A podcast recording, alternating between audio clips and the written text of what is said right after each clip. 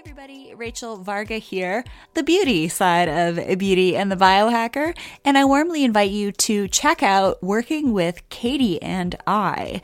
You can go to beautyandthebiohacker.com where you can find our book one-on-one links with either Katie and I. Katie can help you with optimizing your sleep through biohacking modalities, and I can help you with optimizing your at-home and in-clinic skin and rejuvenation journey with skincare, biohacking, dermal rolling, and all of that cool stuff. Be sure to also check out our favorites page where you can find our short list of our top biohacking and supplement picks to help you slow your aging on a cellular level. And be sure to use those affiliate links to continue to support the show here and use the promo codes to save yourself some money. Enjoy today's episode.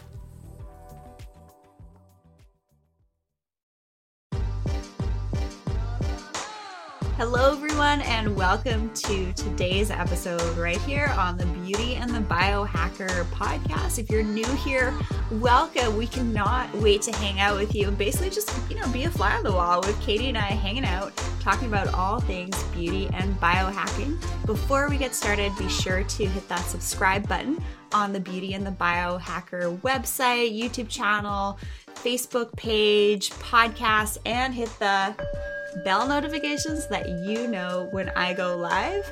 If you're new here, my name is Rachel. I'm a board certified aesthetic nurse specialist. And since last 10 years, 20,000 rejuvenation treatments later, I love helping people just really keep people on the straight and narrow on all things aging impossibly well. And so I'm the beauty side of Beauty and the Biohacker. We have the fabulous Katie Type A as our co host here, who is the biohacker side of things. Yes, thank you for that um, intro, Rachel. I am, you know, as you said, the biohacker side. I do all sorts of um, product tech reviews all in the the like span of health and wellness and biohacking on my YouTube channel, Katie Type A. You can also find me on Instagram. I'm starting to do sleep consultations with people. So again, my mission and your mission are similarly aligned. We're really looking to help you achieve a sense of success, feel good on the inside and outside without having to sacrifice your health and happiness. It's life is too short for that. We've got to we've got to make the time that we have on this earth useful and productive, and we got to feel good while we're doing it. Absolutely. And if you want to learn more about Katie and I, head over to beautyandthebiohacker.com where you can find direct links to do one on one sessions with me. And I gotta say, Katie, a lot of my clients that I'm meeting with, you know, internationally for skincare, dermal rolling, help them figure out what they could do at home and in the clinic, I am recommending that they meet with you for a biohacking consult to learn about some of the, you know, best tech out there to help us be our most radiant dialed in versions and how to like quantify what makes us feel good and avoid the things that just might not be worth our time and money. And that's why you guys are here. We are really just two chicks on a mission wanting to help people look better and feel great in the process. So, we've had some really interesting conversations over the last couple of weeks. And we just really decided we kind of wanted to tell you a little bit about really what we're all about and what we want you to know about us and why we bring certain things into your awareness and not others. We're not here to you know, bring down other companies and do negative reviews and things like that. And I get asked all the time, what do you think about this, Rachel? What do you think about this for, you know, skincare and this at home device? If you don't see me talking about it, there's a reason for that. If you see me, if you see us talking about things, really um, hone in on that stuff. And I'd love for you to expand on that, Katie. Yeah, I think that is something that I am really starting to hone in on more now that my channel is growing and you know i started out as a really small reviewer with a couple hundred followers and now you know i'm past 8k which is pretty significant in the youtube space for you know such a uh, prolific platform platform with so many people on it.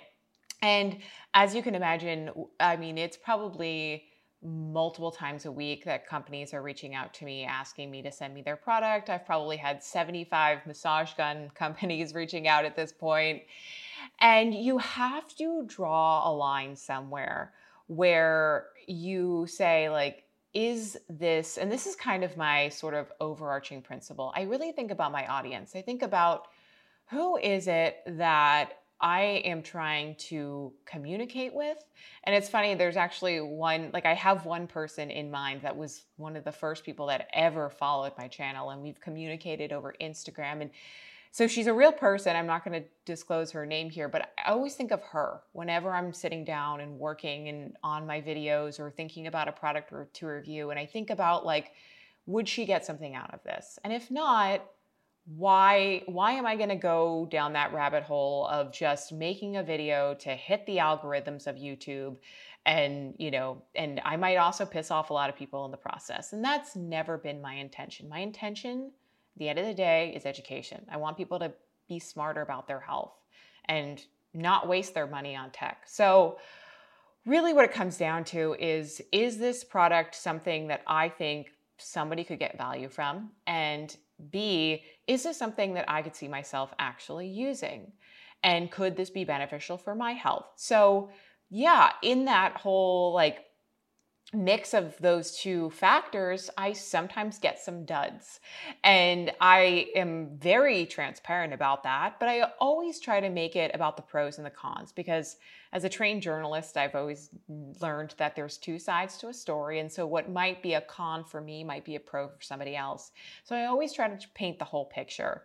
But I'm not going to go after a product that I know is going to fail just from the onset, or I know that I have some negative association with, because then I'm biased in my review. And that has never been my objective. I have to go in with an open mind, clear focus with everything I do.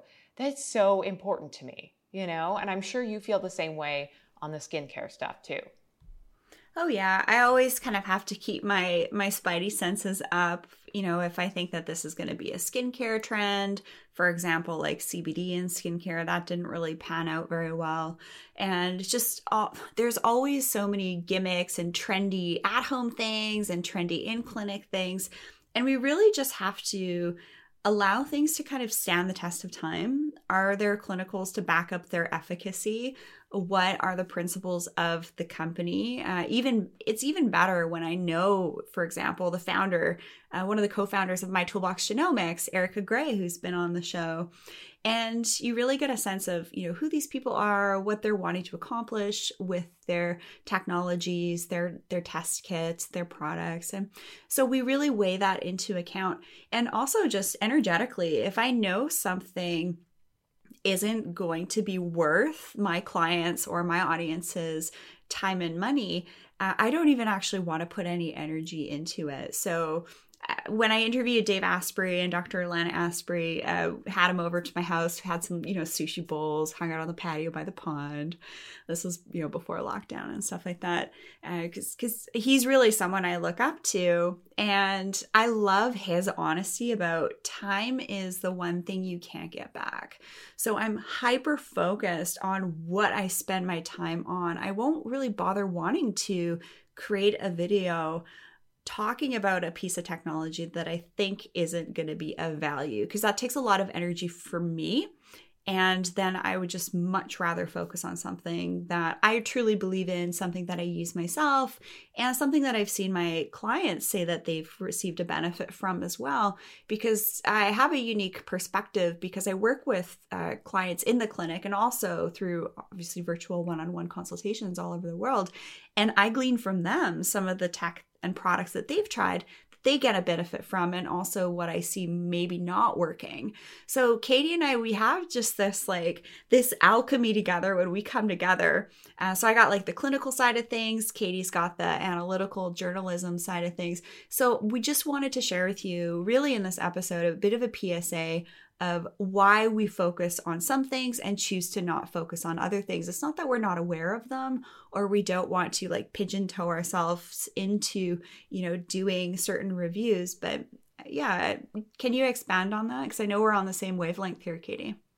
Yeah. Um, another huge like uh, focal point for me is the why, right? You know, Simon Sinek uh, has a wonderful book called Start with Why. And so when I'm when a company reaches out to me initially and they have a product, some sleep gadget or you know neuromodulating device, something on that, I I always ask like, well, why are they reaching out to me? And usually my first instinct is to get on the phone with somebody and really ask them some of the questions that I would have as a consumer. If I start to feel just even in the way that the email is written or the Instagram message is sent, that it's really they're just trying to use me to promote their product and to, you know, basically get some type of uh, recognition on a wider public space, but they don't really care who's doing it. They just want somebody to say their, you know, company name. I, I just cut ties right there. Like that is a misalignment with my vision because I'm not in this for the money. I don't I really want to be promoting products and companies that are that have a long-term vision, right? They they're in it for the long game. They're not here to just make a quick bucks. There are so many and, and I'm going to say I'm going to call this you know this um particular industry out, but like the massage gun industry, for instance, all of these mini massage guns popped up right around the time of the pandemic, but they're all using white label marketing. So basically, they buy these, you know, um, products or they buy all of the components from China. They manufacture them, you know, overseas, and then they just put their label on it and they ship it out to the consumer at a very expensive price. Uh, or not expensive price, but you know it, it, it, doesn't really matter. At the end of the day, it's it they're just trying to ride this wave, kind of like what you talked about with a trend, where they saw like, oh, a lot of people are investing in these, we might as well make a quick buck. I don't want to be part of the quick buck stuff. Like that's that is just it it's outside of my realm of caring and I hate to say that but it's like you you can start to fall into these traps of like I just want to you know get more subscribers, I want to get more views, I want to start, you know, I want to really grow my business. But if you don't focus on what your actual mission is and if you don't look at the long game and you're just looking at these quick bites, you're never going to get there and you're just going to become distressed. At least that's the, been the case for me, where I can feel myself being like, oh, like moving away from some of these gimmicky products because I know that it's reviewing them is not going to do any, not going to have a value add for for people um, unless i can share some knowledge and relevance around it that will help people become smarter consumers but I've already done that with like the massage gun stuff. I made my point clear and you know, I'm not going to do another one. And I think that's sometimes you just have to like draw that line and say this is me. This is what I'm offering and I I'm not going to get sucked into that that rabbit hole of of the YouTube algorithm stuff because it's it's tempting, but it doesn't make me feel in alignment with my vision and mission in life. Yeah, I totally feel you. And for you reviewing different devices that come on the market, it's almost the same thing when different celebrities come out and say they've had some recent work done. For example, um, Demi Moore, she ended up going on the Fendi fashion show runway in Paris Fashion Week. And there was this whole to do about, you know, what did Demi Moore do to her face? And so what I didn't do was attack her, right? Like clearly there was something going on. There could have I have a, a YouTube video on it as well. Just look me up, Rachel Varga, you'll find it. And, you know, I have my own opinions of what I think was going on because certain things, like if you're not feeling well, if you just gotten off a flight, dermal fillers can actually swell on you and make you look quite puffy. So she looked very, uh, very different in some of the photos. And then, she, you know, she's back to normal, but nobody else was saying it quite like that. Uh, but what I did before talking about her was I actually looked at some of her interviews and I'll do this when I talk about different celebrities because people ask me they're like how do I avoid looking like that right so that's what why people ask me to do plastic surgery um, celebrity reviews but what the first thing I do is I actually look at how that person is talking. And I'm looking for radiance. I'm looking for that sparkle. I'm looking for them to tell their story and maybe what's contributed to their aging process, past traumas, things that they're doing to really, um, you know, inspire others and help others through some of their struggles. And that's actually really what I kind of found uh, with Demi Moore that I thought was really interesting. So here, everybody's probably tuning into my video wanting to know exactly what I think she's done. But really, I was like, okay, you guys got to check yourself. Why are you guys looking? Into stuff like this to, you know, potentially bring down others. Why don't we just support each other? And I don't mean to sound fluffy and things like that, but when it comes to the YouTube algorithm for me, I think I have a video that's like well over 75,000 views on a celebrity talking about you know lower eye bags and things like that. And it kind of drives me a bit nuts because sometimes with different celebrities they actually attract different energies. And we need to katie and i are really hyper focused on what we want to focus on. But you also said something really interesting that i want to segue into which is the concept of white labeling. And I'm in a wonderful network of individuals, including Dave Asprey, uh, Dr. Mercola, uh, JJ Virgin, Cynthia Thurlow, um, you know, all sorts of people that are really wanting to do good work in the world and share helpful information. And because of my associations, I do have a little bit of inside scoop on things like what's called white labeling. And this is big in skincare. So I'm going to kind of focus on that for a hot second.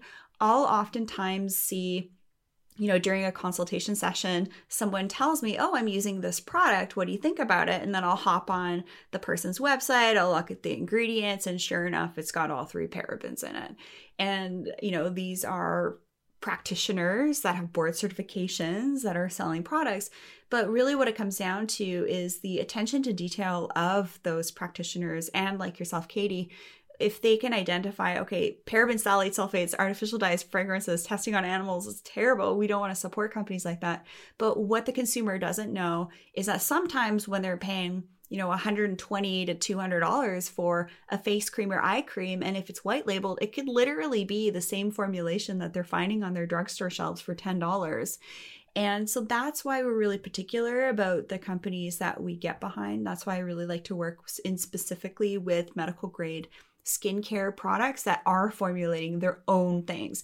And they're actually doing clinical trials on the final formula, not just making claims on, say, things like vitamin A, hyaluronic acid, vitamin C. You know, this product's got these ingredients and these ingredients do these things. That doesn't matter. What matters is actually the final chemical composition and the cellular messaging that happens. Same thing goes. You know, I got some supplements behind me here these aren't white label companies that I work with.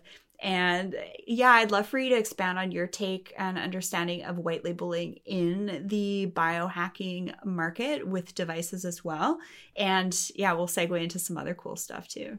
Yeah, I um just to kind of expand on what you just said about um, you know, doing your kind of due diligence and looking at the ingredients, like that is first and foremost one of the most important things I can get out to people. Take five minutes and look at the research behind the company. Get to know like who who is you know creating this product.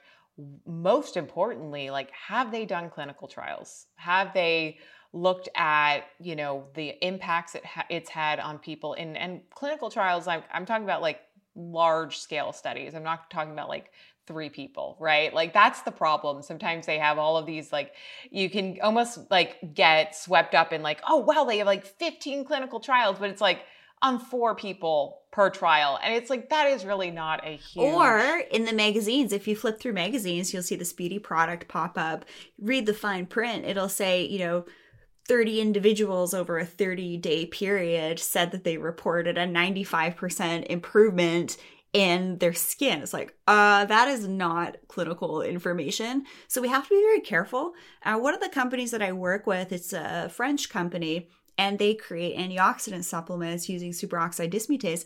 They actually don't have to spend any money on their research and development because other companies will do third party lab testing as well. So that's really exciting. And there's a lot of really great biohacking tech out there that does um, actually share third party studies on their devices, which I love. And that's another big thing in the supplement industry. And I'm glad you brought that up because I was recently talking to Lucas Aoun, who's the founder of Ergogenic Health, and he's been in our show.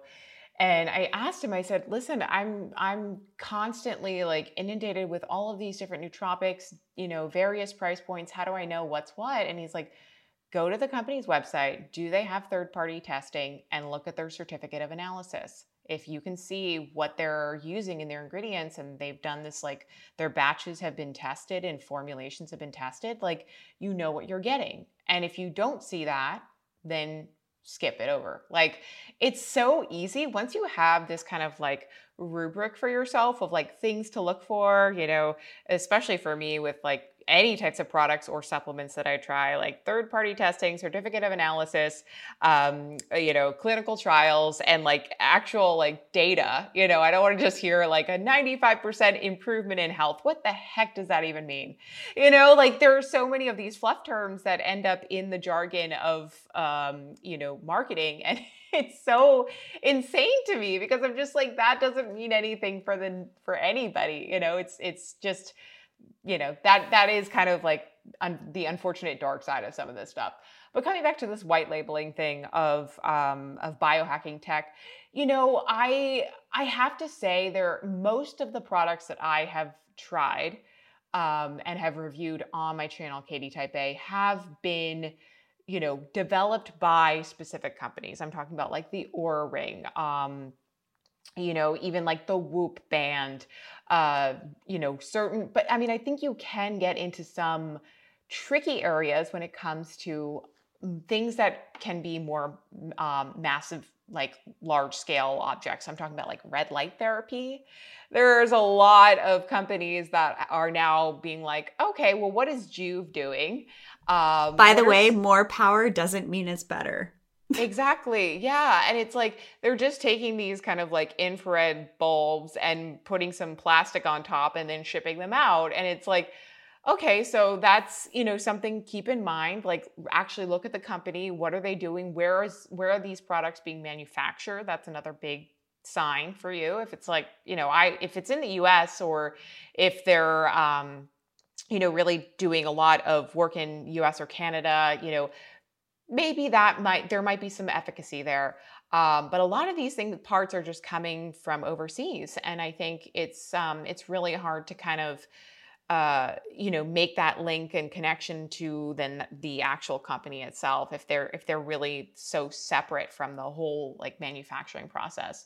Massage guns is another one that's just you know um, eh, teeming with white label gimmicks um, I think there's, you know, you just have to be skeptical because I think the the more that things become trendy in the health and wellness space, the more we're going to see kind of this white labeling um, process happen. And I mean, I, I get it. Like companies want to make money and they're looking at a great opportunity.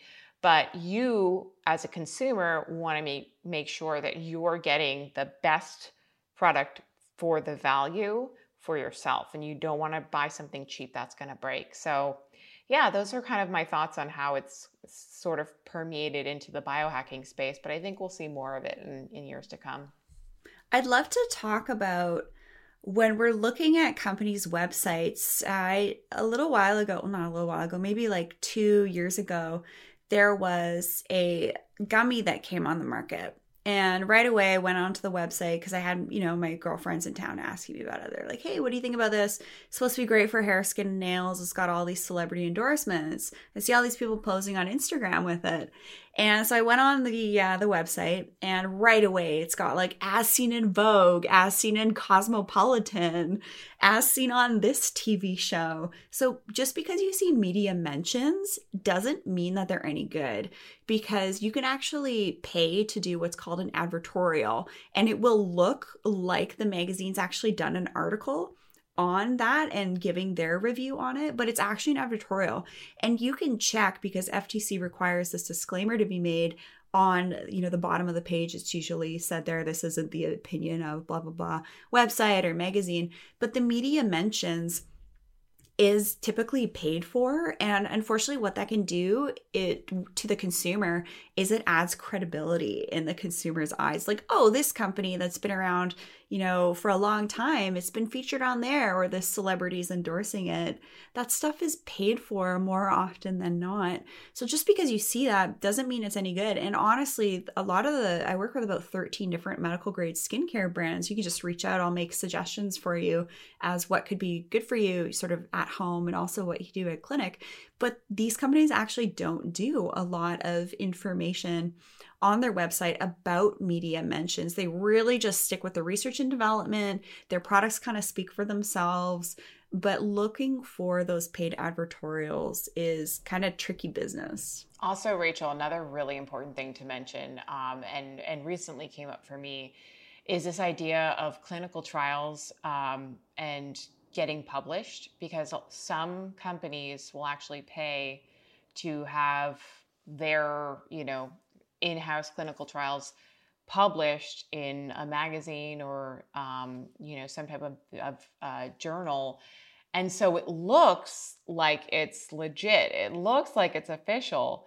But if there's really you know money behind that and it's not uh, peer reviewed if it's not third party tested if it's you know you you really kind of have to do a little bit of savvy uh, assessment of like okay, well, who who actually organized this study?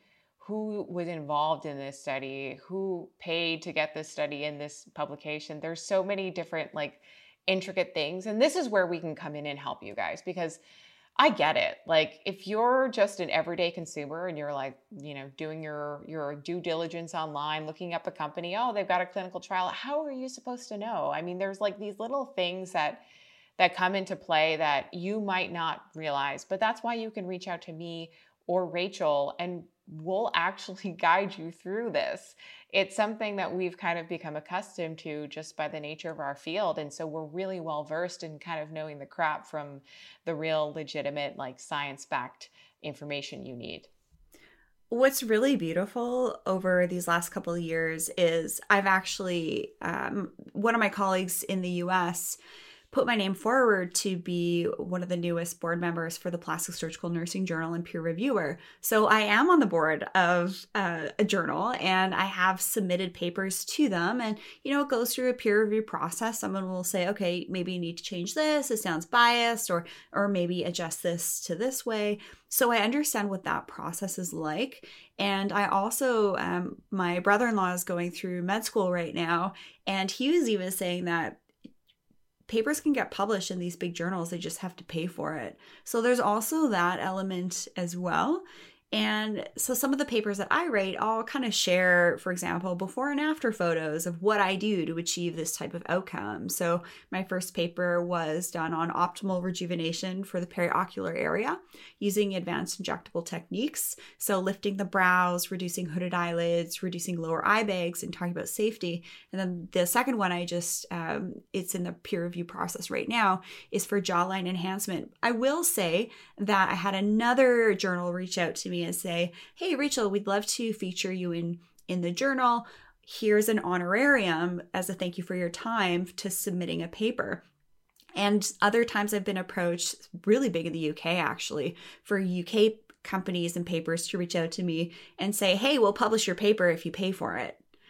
So there's a couple of different ways that uh, people can get featured in papers. And I saw your eyebrows go up there. What do you think mm. about that that little behind the scenes info? I mean, it it speaks volumes to the um, the difficulty in assessment of how to know what's true and false in in this world, and it's it's actually something that has really started to bother me to be completely honest rachel like and i'll be i mean i'm th- you guys are flies on the wall like this is the stuff that rachel and i talk about like behind we just scenes, get to hang but, out on the show here guys. But i think this fun. is important. Yeah i think that for me i have always put scientists and researchers on a pedestal. I've always looked at them as a source of truth. And so to start to see this sea change, to start to see things being watered down because of money. I mean, I guess that's life. Like that's my fiance is like, this is the world we live in. People are driven by this. Like you, this is reality. But for me, I've taken it very personally and I've had a very strong emotional reaction to this kind of stuff because if I can't believe the scientists that I'm reading their journals and papers, like who the heck can I believe, right? It's you it's a mental shift you have to start to make, but it's not I guess my point is this doesn't apply to all, right? This applies to a certain subset of groups and journals and publications, but it's not the one size fits all approach to how everybody operates. And that is gives me hope because that means there are still a lot of people out there that are doing the work, that are in universities, that are people like yourself, Rachel, really committed to change and committed to knowledge and education in this space.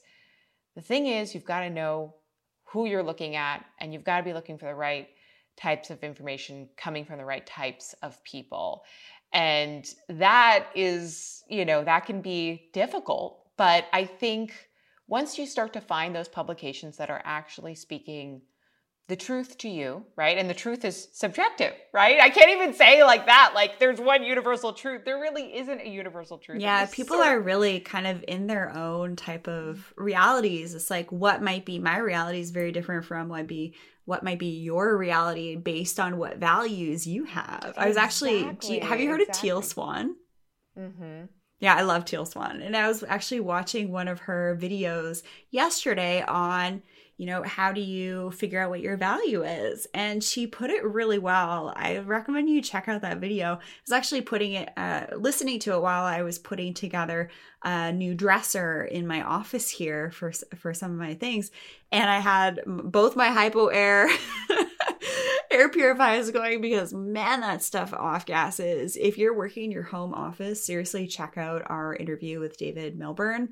Uh, there's a little bit of a promo uh, code in there as well that, of course, helps to support this channel. But yeah, the I've really been able to glean a lot about the academic journal culture and I am so incredibly grateful that someone put my name forward because they recognize that I am the type of clinician that I really just want to help people and I want to put information out there to help other clinicians help people as well. And there are so many wonderful people that are and and practitioners that are really taking the time to write articles based on their anecdotal practice what they see in in their clinical practice and then also different you know other other papers to back up their claims. So I actually work with uh, people who are called medical liaisons. And it's actually very helpful when you start to write more and more papers to be able to say, hey, I need some articles on this such and such topic. But you also have to be careful with that because where is that medical liaison coming from? Who are they employed by? Are they only showing research from one side? And actually some of the, some of the published studies that i've seen you know some of the biggest journals in the world they do actually say in their uh, basically like their abstract or another word is uh, limitations for the study is this was a two month study on a relatively small field and pool of people and you have to pay attention to that stuff just because you're seeing statistics of this thing is, you know, such and such effective and there were, you know, such and such percentage of adverse events and, you know, mild to moderate to severe side effects. How big was the pool? How long was the study done? And what are the limitations that are actually purported in that paper.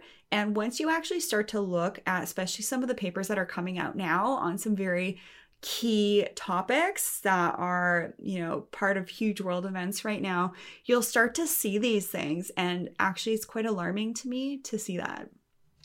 I think that's also a great point and segue into something that I've started to notice with talking to people in the scientific community.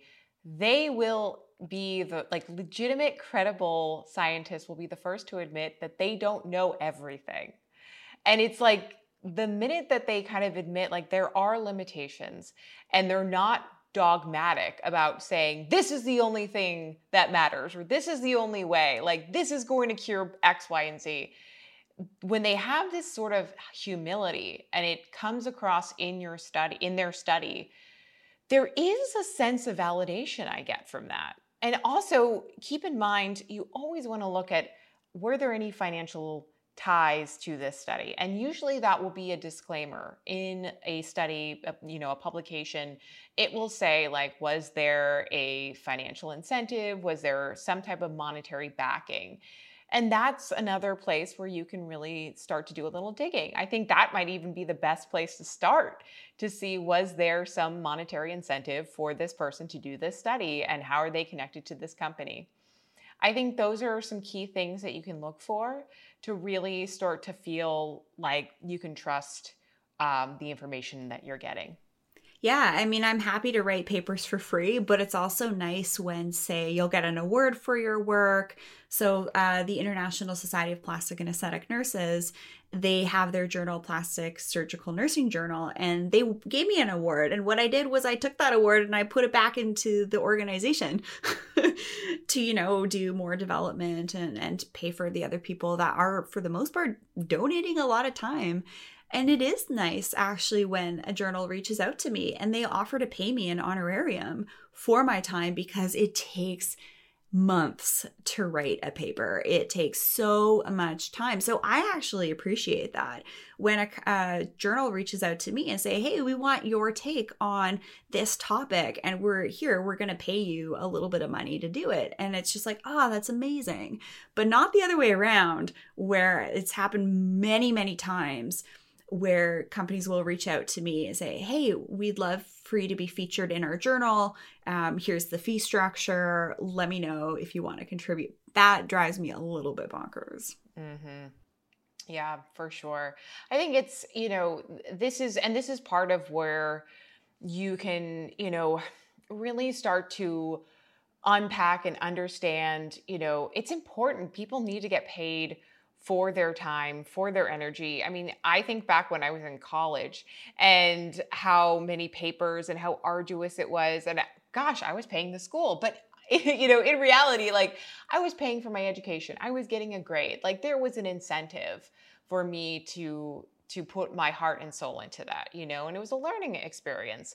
And so yes, I think absolutely like there you it when you get that kind of monetary incentive, you then can put it back into the organization or your own business because it's it is time consuming you know? And i guess i'm starting to come into a better um, mindset around your energy. And we can talk a little bit about this and like where you actually put your time your resources and and most importantly you know your own internal like uh, energy store because it, it can get depleted. And i think sometimes you know it, it's it's a slippery slope and i think a lot of people fall victim into just like putting all of their energy into things that are going to make money. And i you know i can't say that that has been the, my goal at all. I mean it certainly hasn't.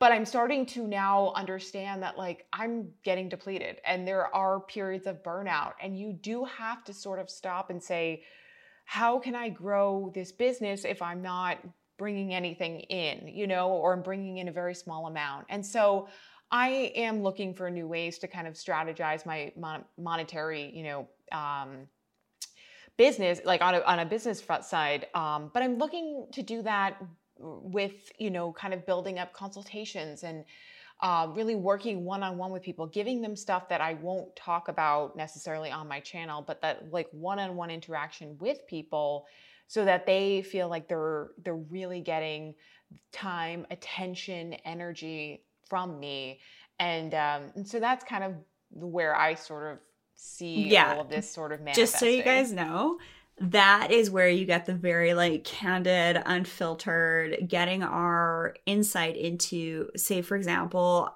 as you guys all know, I do virtual skin consultations, dermal rolling, in clinic treatments, which lasers to do, which ones to avoid, which skincare products I think are good. I'll be very open and honest when clients book a call with me.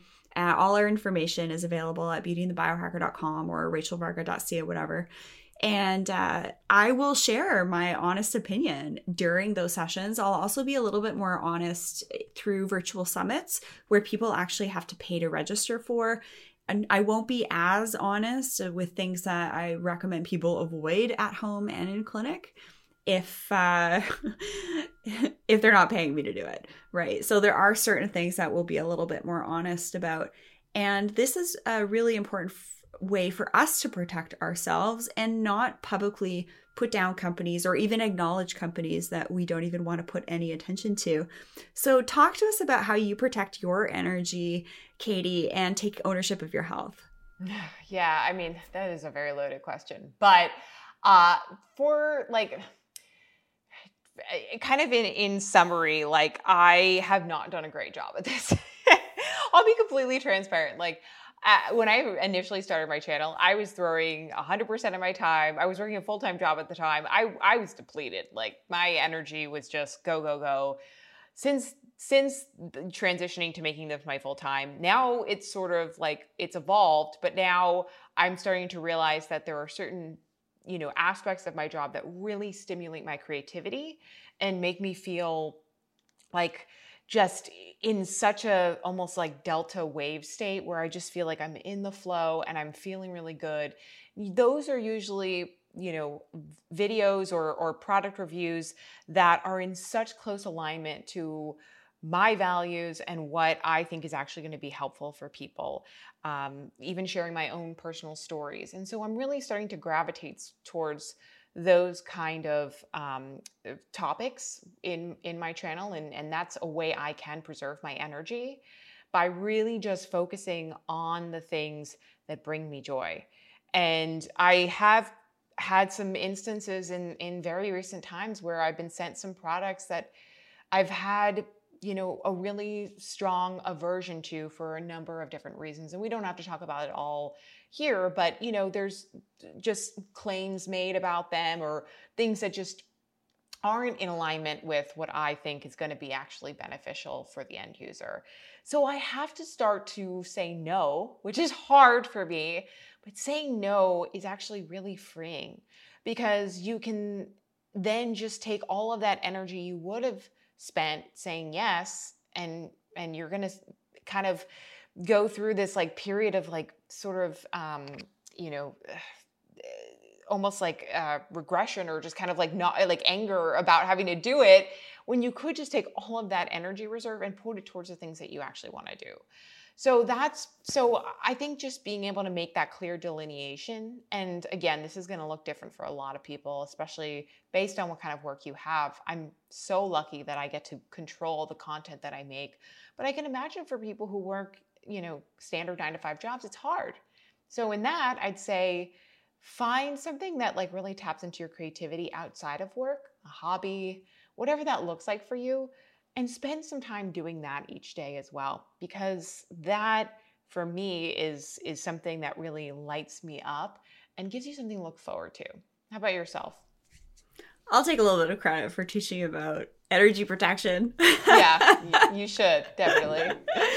yeah, I've been doing this work for about 10 years. You know, that kind of like deep inner work stuff. And I'm always learning. It's like learning about this, you know, this psychologist work on this topic. And it what's really cool about the work that I do with hanging out with you and interviewing so many I've done over 120 interviews with various health experts, primarily in in anti-aging, rejuvenation, regeneration, gut health, energetics, stuff like that and it's insane the amount of content I've been able to learn through conversations. And actually, that really energizes me because you, you're, not going to learn this stuff um, through traditional educational faculties, right? This is these are people's clinical experiences, what they've seen help their clients, and then we get to share that message. And how beautiful is that? But if you want my honest opinion on certain topics, you gotta pay me for that. And I will I will be very candid and upfront during one-on-one sessions. And that's what people pay me for. They're like, Rachel, I want your opinion. I don't want to invest money on this type of laser, that type of laser, that type of product if you don't think it's going to be helpful for my skin goals. And if you're not willing to pay me for that, then that's okay. You can, you know, continue to read those those bogus reviews and and continue to waste your time and money, but uh, energetically, I tend to attract a very discerning type of client that really is willing to pay someone that they trust, their values, body, mind, spirit, energy are in alignment to theirs as well. and it's so great. Like just the people I've been able to connect with through this journey of doing a little bit more work online. I mean, Katie, come on. Like you and I get to hang out and have these awesome conversations to help people and and we have this really beautiful alchemy because you know, I'm very much beauty, you're very much biohacker. But when we talk, we really bring the two industries together. And there's some pretty um, spectacular overlap. But uh, ways to protect your energy, why don't we talk about the Oura Ring for a second and readiness score? Yeah. So I, this is, you know, partly energy, partly ownership of your health really getting a diagnostic of what's happening in your body is key. It is paramount to understanding how to, you know, use different modalities to help you throughout your day. So, you know, oh, the readiness score I think is a great example. It's pretty accessible for people. You get it every day when you wake up. Basically, it takes into account all of your previous day's activities along with your sleep. And from there, you get suggestions like, you know, maybe take it easy today. And I think for people who are like me and very type A and like, okay, well, I have to do this, I have to hit the gym, I have to do blah, blah, blah. You already have like all these set plans and like how you're gonna like kick ass and take names that day. Sometimes getting that like actual data driven feedback can stop you in your tracks. And I think it's really good for people who are super like over controlling, like myself, to realize that like the end of the day, I got to take care of my body and I got to take care of my mental health. And I don't want to burn out. And so maybe if my body temperature score was elevated last night, my heart rate was elevated, maybe I ate too close to dinner, all of these different factors, what can I do today to win back the day? Maybe it's not pushing myself. Maybe it's actually taking it easier. And so it's this kind of insight that you can actually get. And this is why I'm so obsessed with biohacking tech products because this is the first time in history in which we're able to really get some concrete information about ourselves in a non clinical setting that we can use to make advances in our own health. So that's one of the things that I do for uh, for preserving my energy and really being the best version of myself every day. Yeah, some other things I really like about the Oura Ring, and, and no, we're not paid to talk about the Oura Ring in this session, but it's just a really great resource for you guys. Um, I've identified that even if I have one cocktail before bed, my sleep tanks. I seem to do really well with, you know, the honey trick from Dave Asprey's Sleep Challenge. Loved that program. Uh, honestly, I think Dave should have charged a lot more money than he did for that program because it's like the best sleep information I've ever seen in one concise two week challenge and and you know the things that he recommends really worked so even just you know if you're stressed out you're like ah you know I want to have a cocktail tonight or, or, have a glass of wine or even for Guinness. I actually tested uh, because Guinness is, um, you know, an Irish UK product and they don't use glyphosate. Uh, fertilizer with their barley, but uh, North American alcohol certainly does. And actually, Guinness still tanked my sleep score, but not as much as, you know, two glasses of red wine did from like a very kind of just generic off the off the label or sorry off the shelf. So sometimes people still think oh a glass of wine in the evening is really going to help me just like decompress. It will actually wreck your sleep and uh, for example dry farm wines that's a company i really like for alcohol and I've done an interview with with uh, Todd White on the Rachel Varga podcast. We got to have him on Beauty and the Biohacker because it's really it's really nice. So if you still want to be able to enjoy something like a nice cocktail, if you want to celebrate something, at least make sure it's clean. And again, it's a, you know, third-party lab tested company. But for what the what I do, the work that I do, I do a lot and I'm really hyper focused with my time. So I have limits on my social media. I won't do more than 45 minutes on social media networking sites. So you can do that in your uh, it's actually in like your screen time setting, but it's not the screen time that's killing us right now. It's actually the um, electromagnetics.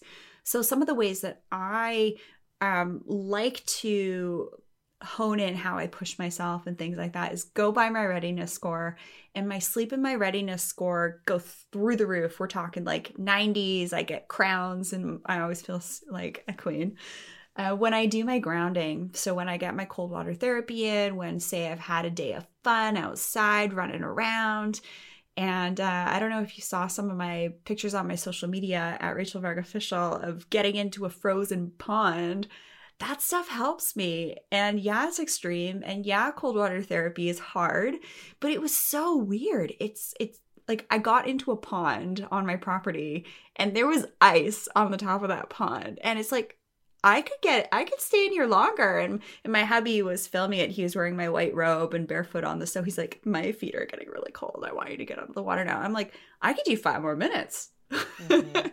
Well, you're starting to cultivate this idea of resilience, right? Yeah. And um, cold water immersion, I think, is one of the best things that people could do when it comes to stress and improving your sleep. And just quickly, anecdotally, remember Kyle who was on our podcast a while ago? Yeah, he was um, actually he's speaking on another summit that I'm on, so it was really cool uh, with Kyle Gray yeah. seeing his face on there. It's like, yeah, we interviewed him. Different Kyle, different Kyle. Uh, this no, I, Kyle no, I'm camera. aware, but he's, oh, he's on oh, that okay. summit. Oh, yeah. he's on this. Oh, that's so yeah. funny. Wow, there's so many Kyles. Um, so I did his sleep advantage course, and he's very you know um, rigid about like what the steps that you have to take to improve your sleep or and uh, for me i was especially looking to improve my hrv which is kind of an indication of your stress levels because shortly at the you know at the tail end of last year you know i went through a lot of family hardships and my hrv dropped down to 18 points which is i i'm pretty sure the lowest it's ever been since i started wearing the ring three years ago and so I was like, I need some help here. And I did his course. He worked with me one on one. He sh- showed me how to do Wim Hof. Last week, my HRV went up to 60 points. That's more than triple because every single night, even though I didn't want to, I did a cold shower before bed. I put on my blue blockers. I stopped eating three hours before bed. There's a number of other things. I meditated. I did hypnotic training. Like, you guys can find the tools that you need to become a better version of yourself. You just have to make it part of your routine and you got to just implement those strategies and stick with them and you'll see the proof. That's the beauty of this. Like, no, the Oura ring is not perfect. And no, I like don't think that you should be obsessing over every single score every day. That's not what I'm saying. I'm talking about the trends. I'm talking about some big changes that you can actually see happen when you start to implement some of these, you know, different modalities into your life. So that's my little anecdotal take on stress. and you can see I'm so much more zen than I've yeah, been are, in yeah. a while. I love it. Uh, what was really wild, and I actually uh, had a video of me going from the hot tub into, you know, the snow bucket where my brother in law was putting snow on me with a shovel. And it was wild. I actually was able to bring down my heart rate because you're in that initial shock. I think it was within five seconds, I was like, you know, like I was kind of hyperventilated when you first get the snow put on you because it's so freaking cold. And then just that ability to drop down in seconds when you start to see those progressions of how well you can deal with stress and how freaking energized I was for the rest of the day, I was able to work out harder. Later on that day, I got more done, I had more fun, I felt better. It's insane the benefits of cold water therapy. I don't necessarily have to do like Wim Hof breathing to get through it. I actually just really relax. And I think what I'm doing is actually kind of maximizing on my heart rate variability strengths to be able to get in that high state and then just equalize. But we need to do a whole episode on heart rate variability. Yes, I um I, have a couple people in mind that I think would be great to talk about that. But yeah, I think that's one of those metrics that has like been pretty stable for me. But I started to know I started to feel it and really see a difference when it dropped so low. I was not feeling in control of my biology anymore. And so, yeah, I didn't just like sulk about it. I was like, I'm going to freaking fix it. And I did. And it's like so great. And again, it's kind of like back to that whole idea of even just getting into a cold shower.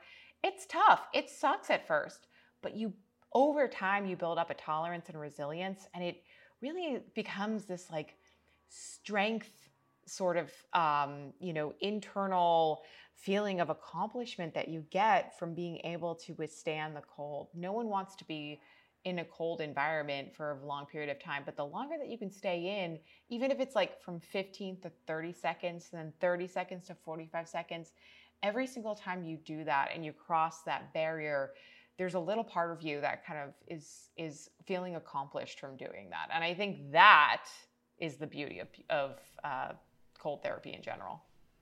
Yeah, I will just, you know, full transparency. Sometimes I go and do my my cold water therapy and my feet get in the cold and I'm like, mm this hurts way too much. It's probably happened about three times.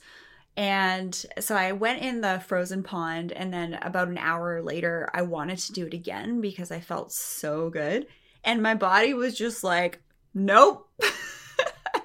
so it's good to take those cues and that's one of the reasons why i love the readiness score on the Oura because i'll know when to push myself and if i feel like if i didn't have that metric I would end up pushing myself too far, which unfortunately I think a lot of entrepreneurs, a lot of working professionals, a lot of parents end up doing when they don't identify with that they actually need to give themselves a little bit of grace. 100%. Yeah, I think that's been the the key factor for me is just kind of keeping myself in check and knowing that I don't have to always push myself. And yeah, it made it's made me a lot more intuitive because you kind of can know when you your body's had enough. And uh, I mean, I'll, this will happen to me on runs even when I'll say I'm going to go for a five mile run, and about mile two, I'm like, you know what, I've had enough. And sometimes it's hard to admit that, but when I listen to my body and I stop, I end up feeling better as a result. So I think part of the readiness scores effect like effectiveness has been it's been very much in alignment with my own intuition. And so if you can just kind of you know use that as your gauge it's really going to mm-hmm. help you. One of the things I think while we're talking about heart rate and things like that is, as I mentioned, my brother in law, he's going through a medical school right now. And he was talking to me about you know, heart diagnostics and how different electrodes are placed on the body to detect different polarizations of the muscles firing and the different vectors um, that are being identified from the heart, which can signal different deficiencies for valves and things like that. And one of the things that my TCM, whenever I would get acupuncture done, he would ask me, he would, you know, take my pulse and, and asked me, Are you feeling like you're having like a racing heart or heart palpitations? And I was.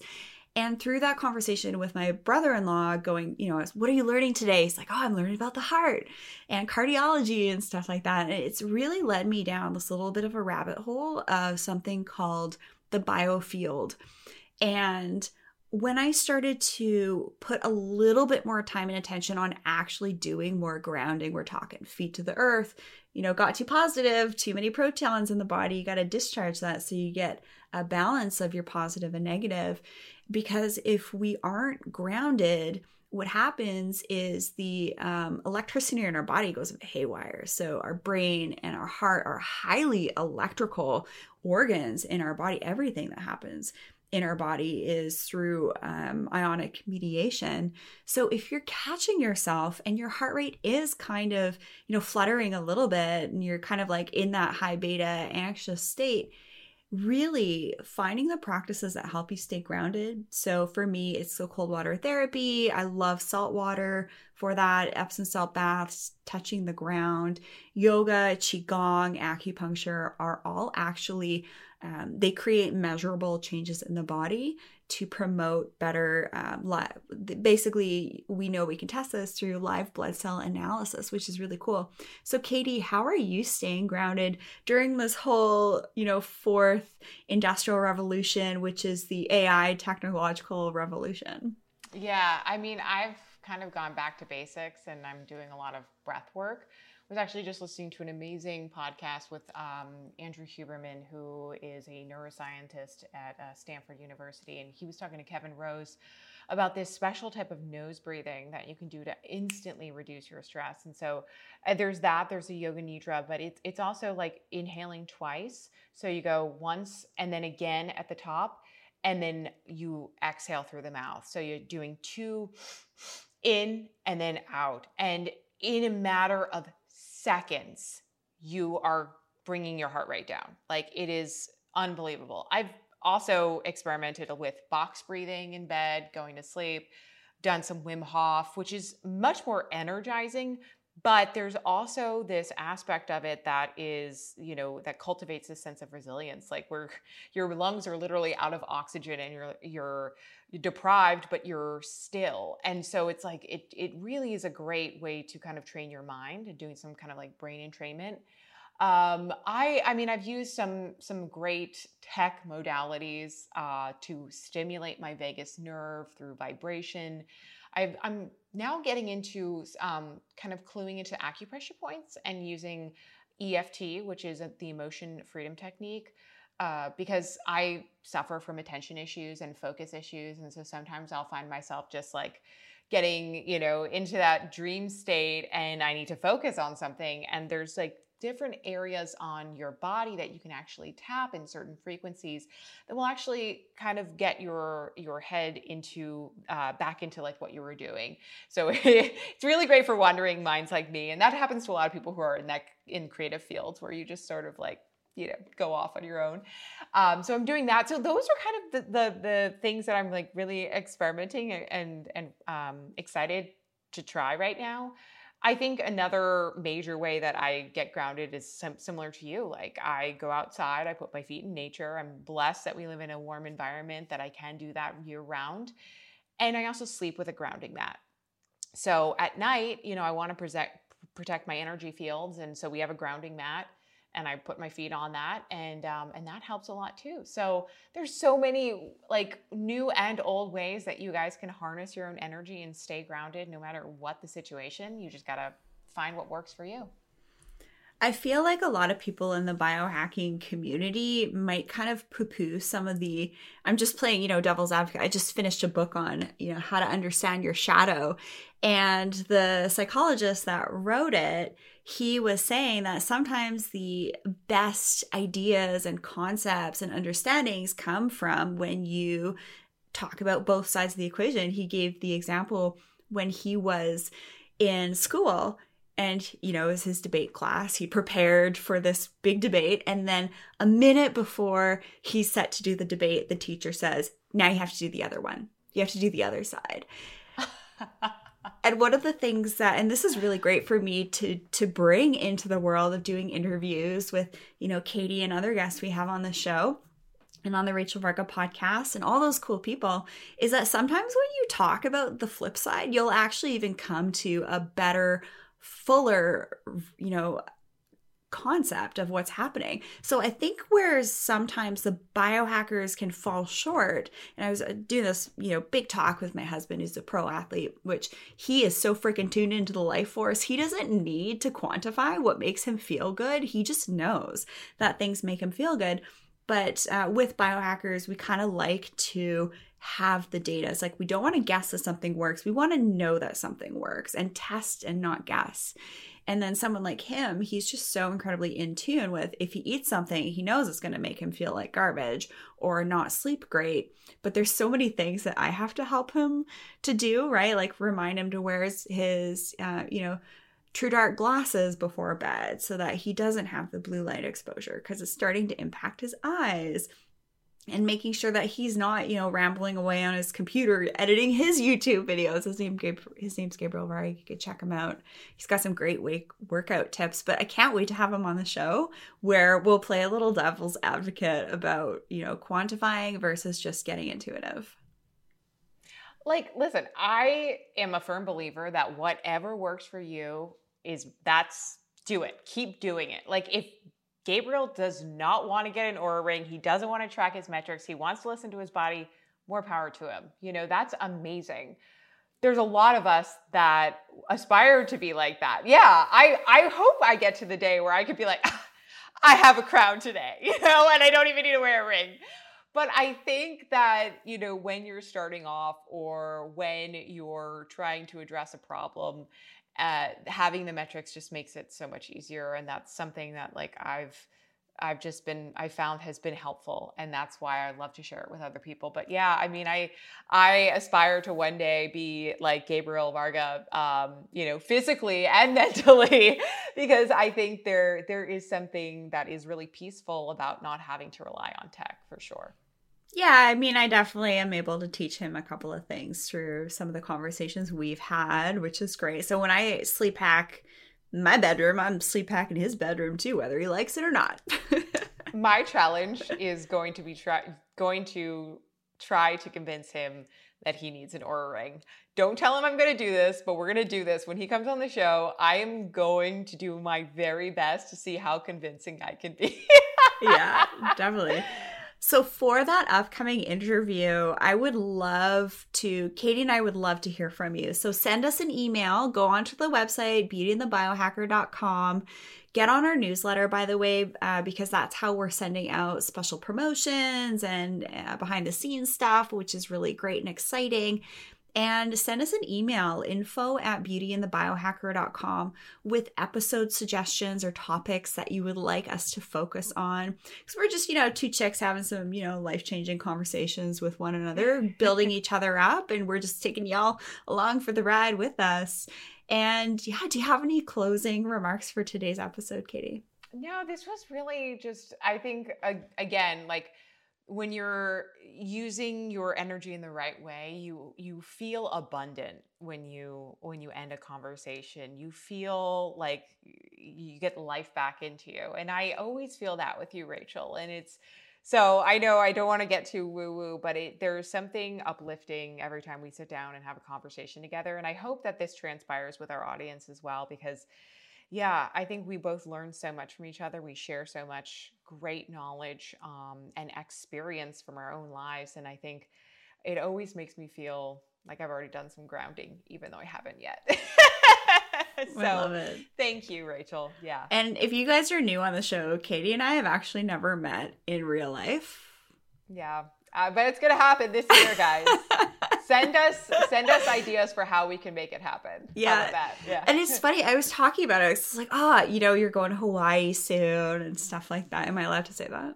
Oh, absolutely. Well, it's within your country. You're everybody, yeah, no, and we're and we're being very safe about it. We're getting two, three COVID tests oh before oh we go, gosh. so please know that we're doing. We've been like self isolating. Like, yeah, we're being pretty cautious. Hopefully, so. they're the tests that Elon Musk says are, you know, the ones that work and the ones that don't work. You, are not getting those ones. That's a whole other rabbit rabbit hole, guys. Let's not go down that road. but I was thinking about it. I'm like, oh, I'd like love to meet you ASAP. But at the same time, if we meet during these times, we'll probably get ostracized for it, right? Because yeah. I'm from Canada, you're from US, the whole border thing. Mm-hmm.